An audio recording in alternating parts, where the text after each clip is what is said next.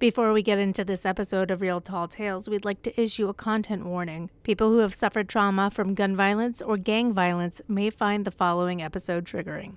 When he was just 14, David Lee Windecher dropped out of high school and joined a gang for protection with the street name Red. At 16, he started his own gang. He was arrested 13 times and spent over seven months incarcerated as a juvenile.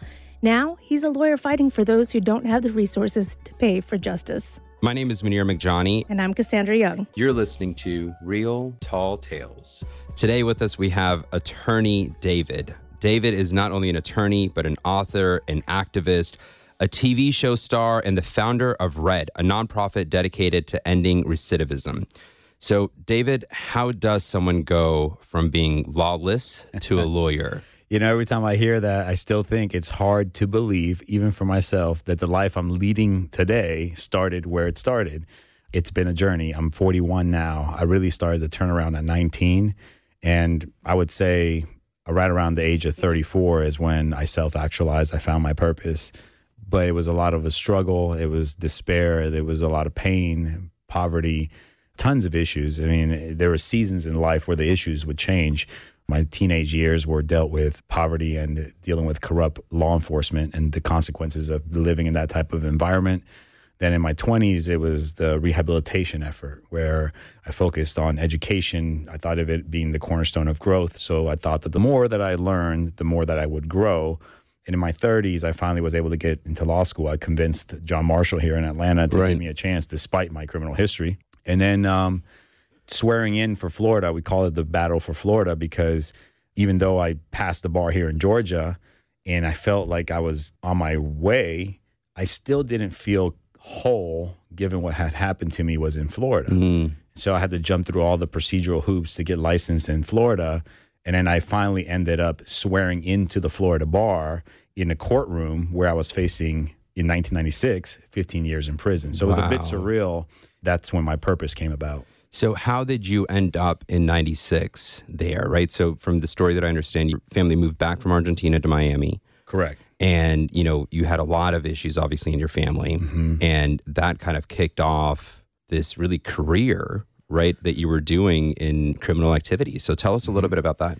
I'm going to back it up a little bit further, even to where my parents initially moved from Buenos Aires to Los Angeles. Okay and we were there living. My dad was a blue collar laborer, and my two sisters were born there. My mom was a homemaker. She would watch after us while my dad would go to work. Well, in 1985, he was told that a work product that he provided was not adequate enough for him to be paid, and we were living on a check to check basis. Mm. So he went to the Los Angeles County Trial Court. He filed an action, and they put him before a judge. When he went, at the trial court level, he won because they provided him with an interpreter. Everybody thought it was sound. Months go by, no check comes in the mail. Instead, we get a notice to appear in court. We go back to court. It's civil matter, so they don't appoint counsel. They didn't give him an interpreter. We didn't have oh, wow. a pot to piss in. So he shows up and he loses. He lost not because he was wrong, he lost because he was foreign. And to me, as a seven year old watching a man who never quit on anything I knew about in his life, to watch him go through that, it just it planted seeds of bitterness in my heart. It was my first experience with the American jurisprudence system, and it made me believe that one day I would have to do something about that. Mm. And that moment is when I said, if I can do this, I will. I'm going to become a lawyer. At seven years old, I was wow. really thinking about becoming a lawyer. So we took whatever meager savings my father had and went back to Argentina, which was our safe haven. you know, it's funny because um, it was such a learning experience for me. I got to really become fluent in the Spanish language and then also understanding what poverty really means. Mm. I think people think that they're in poverty here in America, but they have zero clue yeah. what impoverished status truly means. I mean, we lived on a dirt road, a cinder block home with a plastic sheet roof. Our doors were made out of curtains. So that's poverty. But we wow. had each other. So, and my dad busted his butt for four years. He saved up enough money to get us back to America. He believed that his kids would have a better life trying to pursue the American dream. And he brings us to Miami. And we go back to an impoverished status. We're in Dade County. People that are familiar with South Florida, and I say Dade County, they know there's either South Beach and Brickell, which is really nice, and the rest of it's hood. So here we are living in this environment, and poverty led to my first arrest at the age of 11. My dad bought us a bicycle that we could share, my brother and I And the problem with the bicycle is that it was used. So the handlebar was stripped. So we couldn't tighten the handlebar. So I couldn't tow my brother anywhere. And in 1990, January 1990, it's the NFL playoffs. You know, we're soccer players, and everybody's like, you guys are fast. We need you guys to come play with the rest of the kids. And so we wanted to go to this big pickup football game that's like 10 miles from the house. And so I told my brother, I said, listen, I'm going to go steal a set of pegs. Just wait for me at the house, and I'll come back and we'll go to the park together. So I take my bike, I go to this bicycle store. You know, I'm a ginger. So I walk in and I'm nervous. I'm a little pink. I'm already alerting the cashier. And she's like, hey, um, can I help you? I stay mum, further alerting her suspicions. I see a, set of pegs. I do a beeline for them, snatch them off the shelf, put them in my pocket, run out, and I start pedaling as fast as I can on the bike. And again, my 11 year old mind couldn't wrap itself around the concept of trying to get away on a bike with a stripped gooseneck. So as soon as I start stroking the pedal standing up, the handlebar goes forward. Oh, I no. come crashing down. And I thought I got hit by a car because I'm suddenly way back up. And unbeknownst to me, Gary, who was uh, the owner of the bicycle store and a triathlete at that, he was in hot pursuit the entire time. And so he picked me up and he's like, You little fucking crook, you're going to go to jail. And he didn't lie. I mean, he called the cops and the cops came out and handcuffed me. I'm 11 years old. I don't understand Wow. poverty or anything like that. They that. handcuffed you at 11? they handcuffed me at 11 years old. that they threw me. in- seems, maybe I'm naive, but that just seems so excessive. Yeah. Oh my God. Let me tell you, it was traumatizing. Now, was it because of, I mean, I know a crime is a crime, but was it because of the area of town you were in? Like, why? I can't explain it. I think you know what it is, Cassie. I think that we were at the height of the get tough on crime movement. Mm. You know, so kind of everybody was guilty at that point. The presumption of innocence didn't exist. It didn't care what your situation was. It was just punitive. Period. And Got so it. they got me. They handcuffed me. They brought me to the police station. I remember being so stressed in that moment because I was an A student at that time. I didn't have behavior problems at home, so my parents weren't expecting this. And um, just to walk in, my mom walking in and to see the pain on her face, it just broke my heart. Like, why did she need to go through that? Because I was poor and I did something so stupid. And instead of being taught how to cope with poverty, the system made me resent my situation even more. So we go to court, and the judge adjudicates me delinquent, right? Put me on probation. They made me do theft deterrent programs. They made me do community service hours. And for a couple of years, I basically lost myself because the friends that I had, I couldn't see anymore. And understandably so, as a brand new parent, I wouldn't want my young son hanging out with the 11 year old on probation. I mean, it just doesn't sound normal, right? Like, who would do that? So I was introverted because I was by myself all the time. Fast forward to middle school, we called it JFK. So you know how it is. If you're at JFK or MLK, you're in the ghetto, right? My parents, um, they bought me some clothes for the first week of school to feel good about myself. And I remember on the first Friday, I'm walking home, and two kids approach me and say, "Hey, where you heading? We're going that way." And I said, "I'm going the same way." They asked if they could walk with me, so I said, "Yeah, sure, why not?" And we're talking about stuff kids talk about. I don't know, whatever. I can't even remember the conversation. All I know is we are trying to be friends. It seemed like. If I'm looking at you as clearly My Little Ponies. Yeah. You're definitely a brony. that was totally it. Yeah. Or what was the other one? Care Bears. Yeah. Um, but yeah, so we get to this bridge. We have to cross over this bridge because there's a canal that you have to cross over to get into the neighborhood. And when we get to this bridge, I blacked out. I don't remember what happened. And I wake up a couple hours later, and I am face down on the ground. I stand up, and I'm like, "Did I get hit by a car or something?" Because I'm looking around, and my shoes are missing. So I'm thinking I definitely got hit by a car. And as I come to, my shoes not the only thing missing. My shorts are missing. My shirt is missing. My book bag is missing. These kids beat the shit out of me. Wow. Left me there for dead and stole all my stuff. And then you're going to have to see them the next day at school. Right. Again. Yeah. So what they didn't know about me though was that my dad grew up boxing in Argentina. So I know how to use my hands. Now I'm not advocating for violence, but I do advocate self-defense. And the following Friday, when I get to that bridge to cross over, they're there waiting for me. And I beat the shit out of them. I mean, I stomped these dudes. They were waiting for you again. Yeah, So they're, going to jump you They're gonna take my stuff again. Yeah, and so what they didn't realize is that I could take a hit. I just can't take a sucker punch. Most people can't. And so I stomped these dudes, and I told them, I said, "Don't fuck with me because I'm not the guy. I'm not the one that's gonna take this from you. The next time, I'm gonna stomp you even more." And so fast forward to the next week at school. I get back to school. There's rumors about the ginger that could fight. The girls are giving me the twinkly eyes. So I'm the big man on campus, you know. That's a big deal for a ginger, too. Yeah, too. there you go. Oh yeah, no, because it's mostly like some carrot top. You got to constantly be fighting it. But then, of course, fast forward to the following Friday, and you can imagine that there was the same two kids waiting for me at the bridge with all of their buddies. And that was a bad beating. I mean, I took a beat down. They smashed me so bad that you would not recognize my face. I had a swollen eye, I had a busted lip, I was mangled. And they took all my stuff again.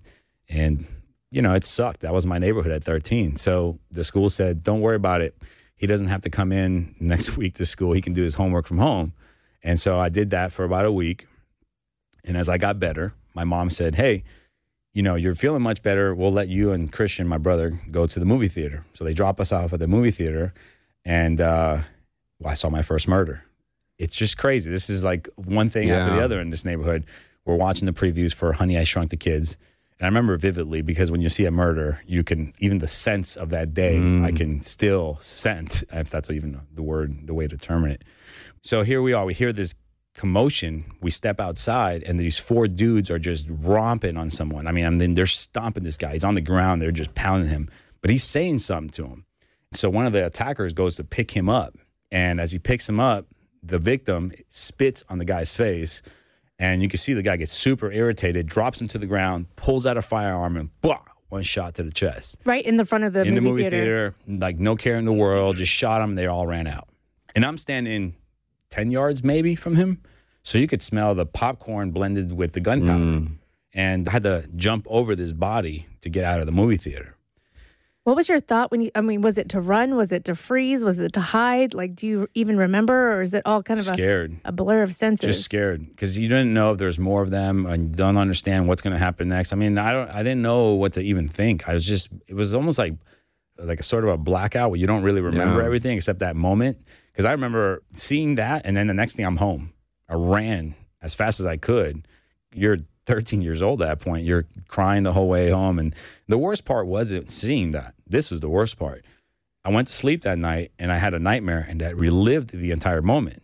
And I woke up when the bullet entered my body. So I was the one that got mm. shot. So you compound the experiences of the previous right. few weeks.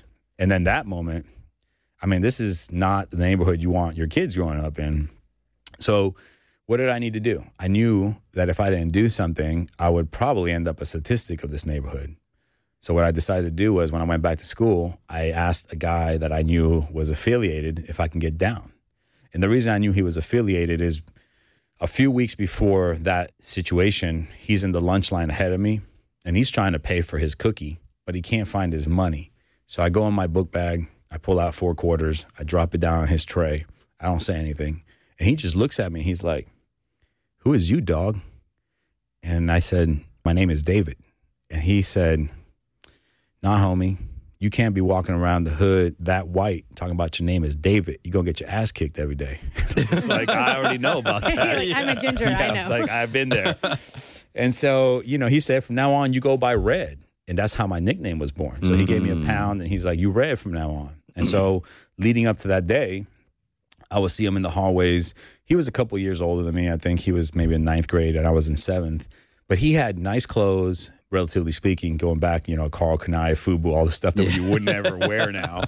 But he had those clothes and he had a car. So I knew something was up because mm. unless you were up to something right. in these neighborhoods, you didn't have that.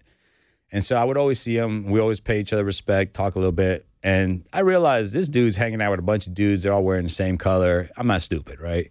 So I'm like, hey, man, how do I get down? And he says, well, you either got to be initiated or you got to get jumped in.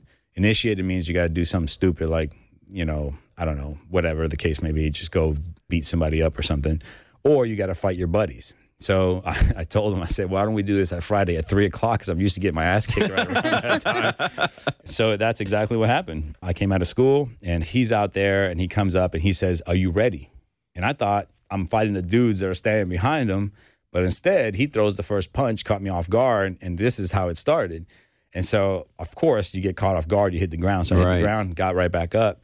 And I just kept fighting. I wouldn't stop because I know this is going to sound super sappy, but the reality was this was my first life lesson. If I wanted to survive my neighborhood and change the way that the future looked compared to the last three weeks, I needed to do this and get back up, no mm-hmm. matter how mm-hmm. much it hurt, so that I could survive and have some protection. It was a crossroads for you. Yes, right. it was exactly. going to determine the course of your childhood. Honestly, I could have been dead if it wasn't for that. Frankly speaking, I mean, I don't regret joining a gang. I do not regret joining a gang. I learned a lot, and I think I got out in time. You know, I feel like I retired and graduated from it before it was too late, before I could have had some undesirable fate. It's really interesting to look at a gang as sort of this subculture of protection because most people will look at gangs as violent or criminal activity or something bad. But really, for you as a kid, you credit it with keeping you alive. Absolutely. I mean, I wouldn't change anything about it. And the one thing that I always try to help create awareness about is yes, gangs do commit violent acts, but you would be shocked at the compassion that these individuals mm-hmm. have for one another and for their community and how much they invest into their community. They do far more than the government ever does for their communities. They do book bag drives, shoe drives. I'm talking about they take their money that they make, yes, selling illegal narcotics, but they invest it back into their community. These are people who understand poverty. It's like Robin Hood in some ways. Yes, yeah. exactly. That's right. I mean, that's a really good way to put it because you're frowned upon because you're doing these criminal things, but somehow you're trying to pick your community up mm-hmm. in the process. And America tells you, pick yourself up by your bootstraps. What are you going to judge me when I do it the way I want to do it? Yeah. It's almost like they're exactly the politicians that you would want somebody who understands what you're going through and actually tries to course correct and fix it and help the community. Mm-hmm. But it's just the way they go about it is not. how do yeah. I say this? Like accepted. Yes, and especially in the current times we are now in the state of our politics. I mean, the kind of stuff you're seeing now at the highest level. If you see that stuff in the gang world, mm-hmm. I mean, there's some retribution for that. You would not be in power very long if you go rogue like that. Interesting. Mm-hmm. So I studied criminology a lot, and I love like gang culture, right? Mm-hmm. And a lot of what you learn, at least in the books, is you know the main reasons people join is power, family, and money, mm-hmm. right? Would you say those are true? Power, yes. Family, yes. Money, yes. But there's also protection, survival, common ground, mm. relatability with people. You know, I would give you one example of the GDs, the Gangster Disciples. They shifted completely in the 90s. They went from a violent group to a pro community group. And you don't see that very often until the initial individuals get a little older and they realize, like, look, we can minimize the violence mm. and we can mm. enhance the impact. And I know we're having a conversation that most people will hear and say, that's crazy. Right. Yeah. That's insane. But unless you've walked it, unless you've been in it, yeah. unless you've studied it, you can't judge it. Because again, I don't regret being in a gang. It taught me more about life than my bachelor's degree taught me.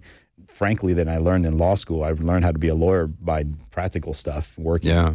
You know, I learned more stuff in the streets and it's carried over in life. I think the reason that I get along with so many people and have a vast network is because I don't judge anybody. And that's one of the things we mm. never would do down there. We would always say, We don't understand this person's circumstance. Why don't you pay attention before you judge someone? Because they may be able to help you and you might be able to help them. Yeah. Mm-hmm. So it's an interesting dynamic for the gangs. I, you know, I, am not promoting for your kids to go get in a gang when your daughter's born. Definitely don't let her get in a gang. But, you know, there's some good and some bad. Well, it shows you that, you know, there are two sides to every single coin. Like it is easy to sit here and be like, oh, gang, it's awful, it's bad, let's, you know, excommunicate it. Mm-hmm. But hearing it from your point of view, it was actually a saving grace in a way. And it helped you build community. And I'm sure you use it now in your legal work every day. Like it must make you an infinitely better lawyer because mm. you actually understand the struggle that your clients have gone through. Yeah, and they're in their most perilous moment of their life. I mean, they're compromised where their liberty is at stake. And when they come to my office, they see what I've been through and the climb, and they realize, hey, I'm not beyond redemption. I made a mm-hmm. mistake. Can I resolve it? Yes, I can. How do I rectify this criminal behavior that I exemplified? Well, you have to get yourself some kind of training, emotional intelligence training, skill development. There's so many different things that we lack in those environments because the compulsory education system is failing as a whole because there's no resources for proper education. I mean, I'm just I'm going back and forth here on a lot of different things, but I remember when I dropped out, Cassie, I dropped out because I was doing the same math in America in ninth mm-hmm. grade mm. that I already did in Argentina in fifth grade. And they put me in some program called SARP, Student at Risk. Fuck you. My, yeah. I, you can't teach. I could teach your class. I mean, the fact that they told me I'm at risk because I didn't want to pay attention because I already knew what they were teaching me is shocking. Well, it goes back to what you were saying about the gangs, or like, listen, if they had actually listened instead of judging you based off what they saw, if they listened to your story and knew that you had already learned all this, mm-hmm. things might have been very different. You might have become like, I don't know what programs exist, like a teacher's assistant or a tutor mm-hmm. for other kids who didn't get it. But yeah. because people don't listen and learn your story and they judge off what they see, mm-hmm. things go very differently. Our education program, even averaging the best schools in America, is two to four years behind the international standard, and that's including Yes. the best schools. So if you're going to a shitty school, Right. You're, I mean, you're years behind where you're supposed to be. all this stuff that you see Mm-hmm. here. I mean, the compulsory education is a joke. It really is a freaking joke. This is something that I have had a hard time with for a while. That when I have a kid who's troubled and he's dealing with difficult situations in the schools because they're judging him Mm-hmm. because he's maybe not emotionally mature enough, has academic deficiencies or whatever the case may be, I tell the parents, listen, pull them out before they send them to alternative schools Those are- yeah. those are the worst because that alternative school fuels the school to Mm. prison pipeline. That's where they get their candidates. They go from regular school to alternative school to the judiciary. And so I tell parents, listen, you might be better suited having your kid get his GED or his high school diploma homeschooled and then getting him a job and getting him practical life experiences even at an early age. Because at school, you have some educators who are lacking motivation, the resources are bad, and if they're in a Title I school, good luck with that future. Yeah. Good luck. Yeah, it's interesting to see. Like, I think teachers are vastly underpaid in general, and I have to try and put myself in their shoes if I were dealing with a class. And that's the thing, everything is standardized, but you can't. I think my favorite thing I ever saw is like if you have a shark and an eagle, right? Mm-hmm. Both are near apex predators. They're great at what they do at survival. But if you test them based on the same standards, if you test them on catching prey, they'll both ace it. If you test the eagle on swimming, it's going to mm-hmm. fail. But that doesn't mean it's not any better than the shark. They're just different. So in schools, if you have all these standard tests mm-hmm. and processes and policies, it's not one size fits all. And Yes. the kids who are left behind are the ones who just they don't work that way and that's okay but it doesn't mm-hmm. mean that they're any less than and but they're the ones who get penalized by getting moved to the alternative schools by being called at risk Right. And I couldn't agree with you more. The reality is is we can't solve the problems we have today in the education system with the methodologies that we have been implementing for decades. Because we realize now stats show that kids are they're inspired by different things, mm-hmm. right? Like one kid might be more vocational oriented while the other one is education oriented. And so you have to be able to target them and find a way to create a targeted system for them, not a universal system. Everybody does math, English, language arts, blah, blah. So everybody's got to do these same things. Well, guess what? Some kids might be better at art, some kids might be better at music. And when those programs are lacking in resource, they'll never self actualize. And then they feel like they don't fit in. Right. it's almost like you need to move the college collegiate format to earlier on where you can sort of test not test for your skills but what you're interested in and play to mm-hmm. those strengths so you still kind of get a general baseline understanding of math and science but I don't remember anything from my high school math class. Like it has hmm. no bearing on my life whatsoever now. And look, I want to, without saying names, perfect example this morning. I represent a lot of young kids. I hate, you know, we talked about certain terms. So uh, this young individual, and he's in court for some, in my opinion, in not typical defense attorney fashion, but it's a BS charge. But the school has to do whatever they want to do, right?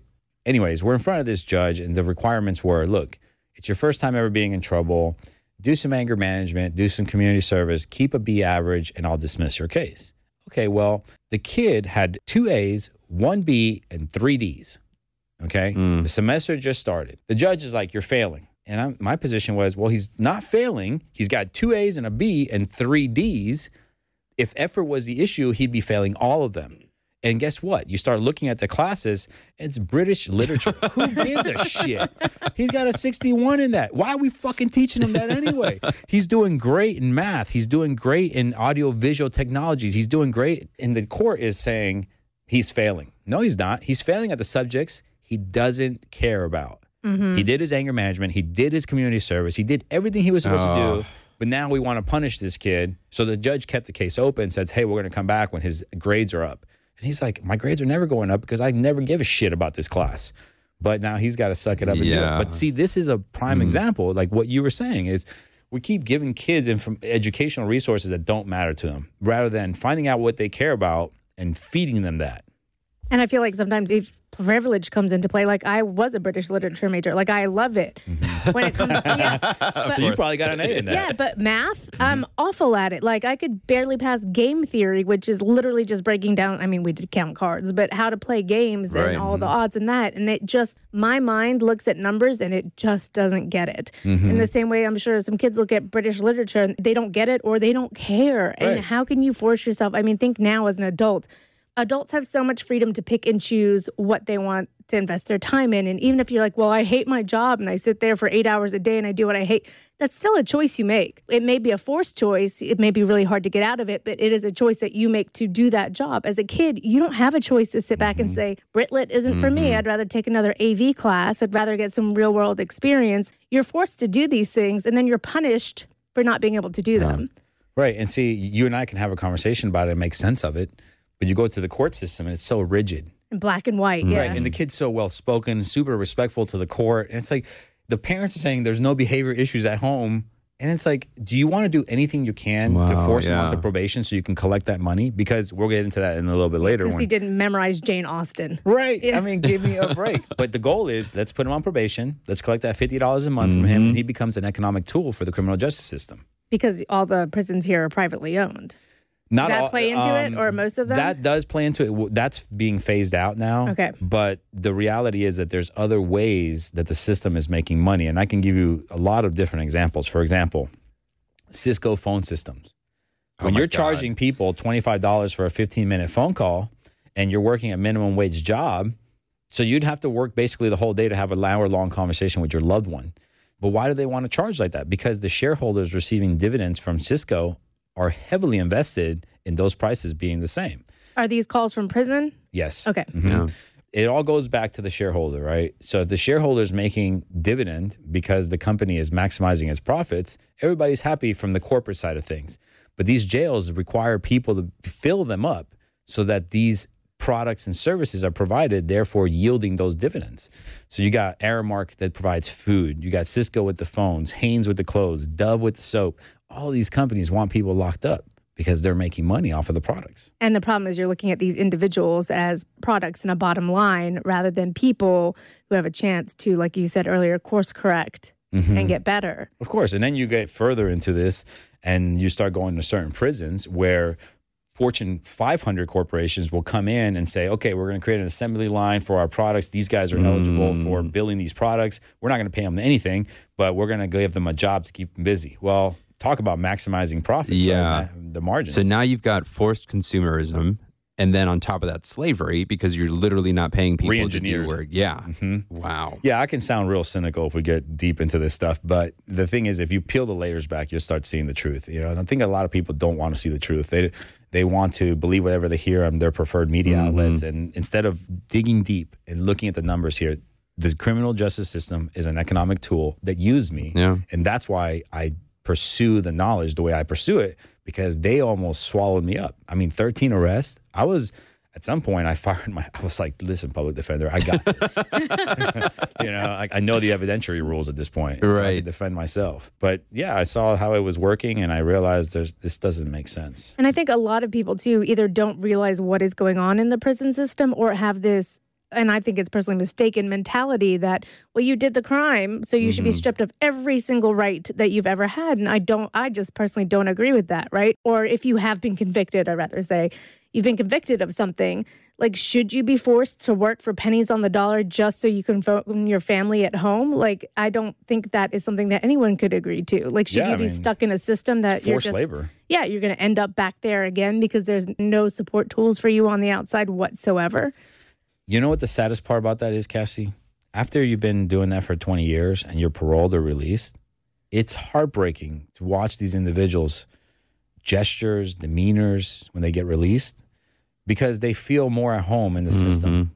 And so that's why the recidivism rates are so high. It's safe. They know it. Yes. And they're not giving them the resources to reintegrate or reacclimate to a society that has completely evolved and changed. I mean, I have my best friend, Joey Torres he got a 15 year bid. We can get into that as we go back to my narrative. But when he got out, it affected him. I could see it in his yeah. face. He would be timid at restaurants, you know, kind of like not wanting to make too much of an issue of asking a question to see if he can get what he wanted. And it's just like, dude, you deserve to be here. You've paid your dues. You've paid more than what you're supposed to pay. And yet you're now feeling like you don't belong because the system breaks you down to that. And you're, I'm sure, constantly afraid that one misstep is mm-hmm. going to land you back in there. Yeah, he got out, and six days after he got out, the parole officer calls him and says, "Hey, uh, so there's a ten thousand dollar balance on your account for your fines. When are you ready to make a payment?" And I was like, Joey, tell the guy to fucking call me because I'll be your shield. Yeah. Hey, buddy, he's been out for six days. Right. He doesn't have a resume. He doesn't have a job. He doesn't have a pot to piss in or a stamp to put a letter on the mail to send it to you. So maybe relax a little bit. And that's the thing. Like I don't I think people think that you do the time, you get released, and then it's life as normal. And I'm sorry if this is a callous comparison, like you may hate it, but it's honestly like the best insight that I know of that I've gotten into been able to see into some of the intricacies of the prison system, but Orange is the New Black. In the mm-hmm. last season, when the main character gets released, I won't give anything away. Spoiler alert. Mm-hmm. Yeah, just in case you haven't seen it. But just having to pay the fees and the fines and the limited job opportunities mm-hmm. and the hoops she has to go through mm-hmm. and her family's abandoning her. And I was like, oh, she's taken out of the prison system, right? Where she has a routine, meals, even though it's still awful, but thrown to the wolves and expected to swim across basically the Pacific Ocean by herself on the first try. And I just, there is absolutely, from what I see, no good support for anyone who has been incarcerated. Mm-hmm. Yeah, I would agree. I think you're hitting all of these points on the head because the reality is, is how do can you expect someone to get out after a 20 year sentence and then just figure it out? Just figure it out. Get Yeah. housing, get employment, start paying your bills, even though everything's automated. Your car starts with a button now. Your phones have a screen on them. I mean, how can you wrap your mind around putting people in that position? How? You step back into a completely different world. Right. A world that you're not aware of and a world that you've literally taken a pause in for 20 years. Right. You go from the Flintstones to the Jetsons Yeah. without the transition. And all of a sudden you're kind of like, I don't belong here anymore. I just want to go back. And it's a world that's not even set up to help you if you wanted to keep moving forward. Mm-hmm. And, and I mean, I'm sure as somebody who has been incarcerated, finding a full time gainful employment is, I'm guessing, really difficult. Yes. Because people have stereotypes in their Yeah. mind and they make assumptions. I mean, I know that from experience. The fact that I applied to 50 law schools, 48 of them basically sent me the same letter. No, kid, we don't need your money that bad. We don't need it. You know, and it's like, if you maybe you talked to me, if maybe you understood my circumstances, is maybe you realized that I could be maybe your best alum ever if you mm-hmm. gave me a chance. Let's just talk about it. I mean, my book is saturated with these type of character trying situations. The bar, the board of bar examiners, I mean, they grilled me so hard. It was like they were trying to push me away. And I'm talking about Florida specifically. Georgia was really kind to me because I had the government and a couple other well-known individuals vouch for me. But yeah, the system is so jacked up. It's really sad and it's hurtful to see people go through those things. And you're seeing not only just orange is the new black. What about when they see us? I don't know if you've mm-hmm. got a chance to watch that. I haven't yet. Oh my God. I mean, first of all, we know they've been exonerated, right? And if you watch the process of how the DA manipulated the storylines Oh, yeah. and the facts to put these kids in this position, and then even they had DNA evidence that would refute the government's position, they still didn't introduce it, which is a huge Brady violation. And, uh, you know, this is happening everywhere. Everyone has a story to spin Mm-hmm. or some ulterior motive, and you just have to look out for it. That's Mm-hmm. why I tell people, I'm like, you can't believe everything you see. Even if all the facts make sense, there's always another story, and you have to read between the lines and do your own additional research in order to come to the correct conclusion. But it's so, can we talk a little bit about RED, your nonprofit, Rehabilitation Enables Dreams? I love that it is based off your street name. Yes, Yeah. that's right. I think mm-hmm. that's super clever. So, what do you guys do, and how can we help? So what we're doing now, and I get really excited about this stuff because it's amazing. We've created college in the courtroom. Okay, so it's a 12 month modular program. We've done a ton of research.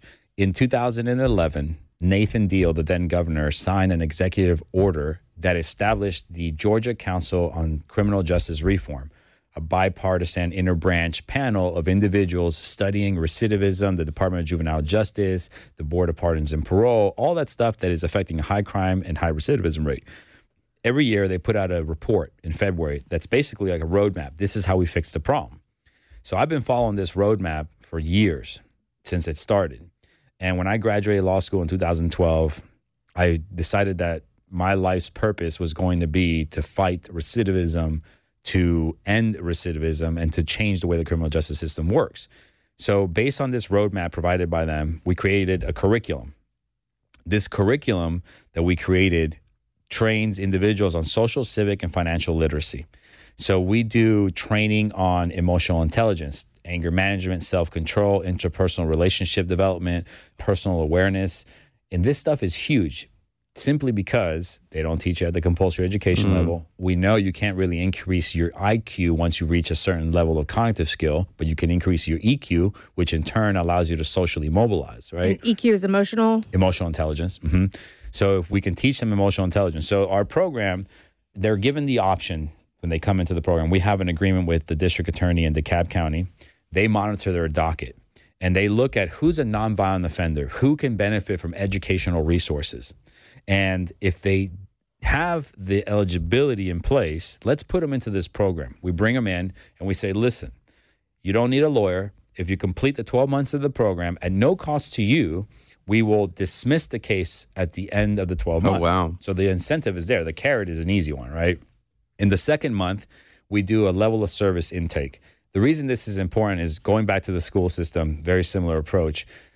You can't fix your problem with the same universal tact. Same for you. So we learned these individuals on a personal level.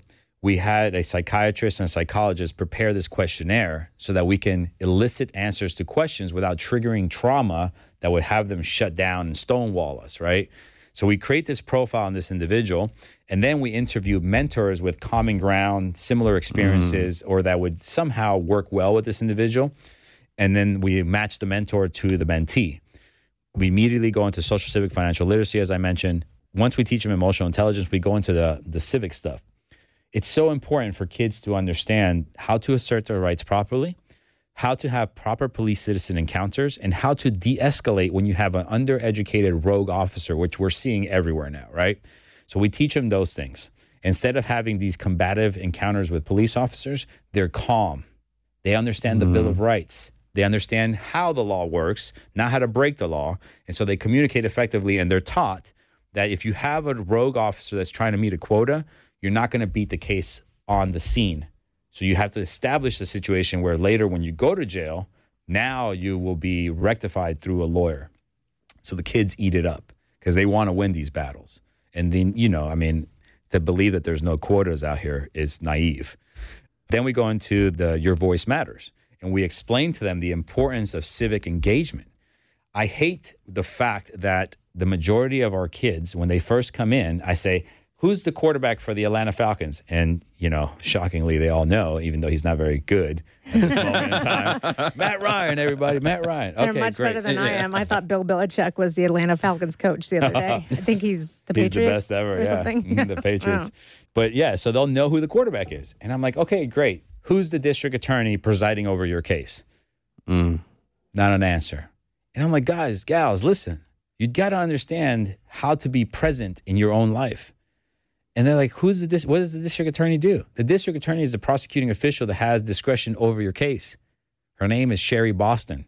You need to know who she is. Even though she's a law enforcement figure, she's actually one of the kindest, most intelligent, compassionate people you'll ever meet. That's why she has programs like this. So we teach them these things. And then the best example we can give them, I don't know, are you guys familiar with the cash bond issue that we've resolved Mm-hmm. here? So we've been talking about this at the state level for a while. It's Can- not happening now. Can we explain it anyway Yeah. for people who listen Sure, who, aren't- who don't know? So what has happened here in Atlanta is that there is no more cash bonds for nonviolent offenses. It's an enumerated list of offenses that if you get arrested for, you can do an ROR. It's a you're signing yourself out on your own recognizance, and so you can go back to your job, you can go back to your family, you can go back to your life, and you can defend this case without being completely derailed for your future.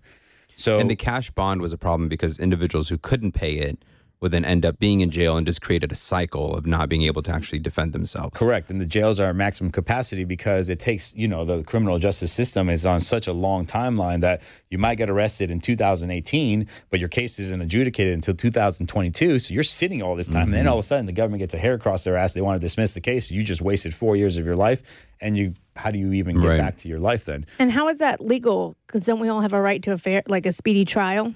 Four years doesn't. You could, but you'd also have to be able to afford an attorney. The public defender has to have the availability to do those things. And so there's so many compromises involved in the process. That's why being able to sign yourself out and getting an attorney of choice, going to talk to the public defender rather than waiting for somebody to come visit you in your jail to help you out with your issue is a very important tool.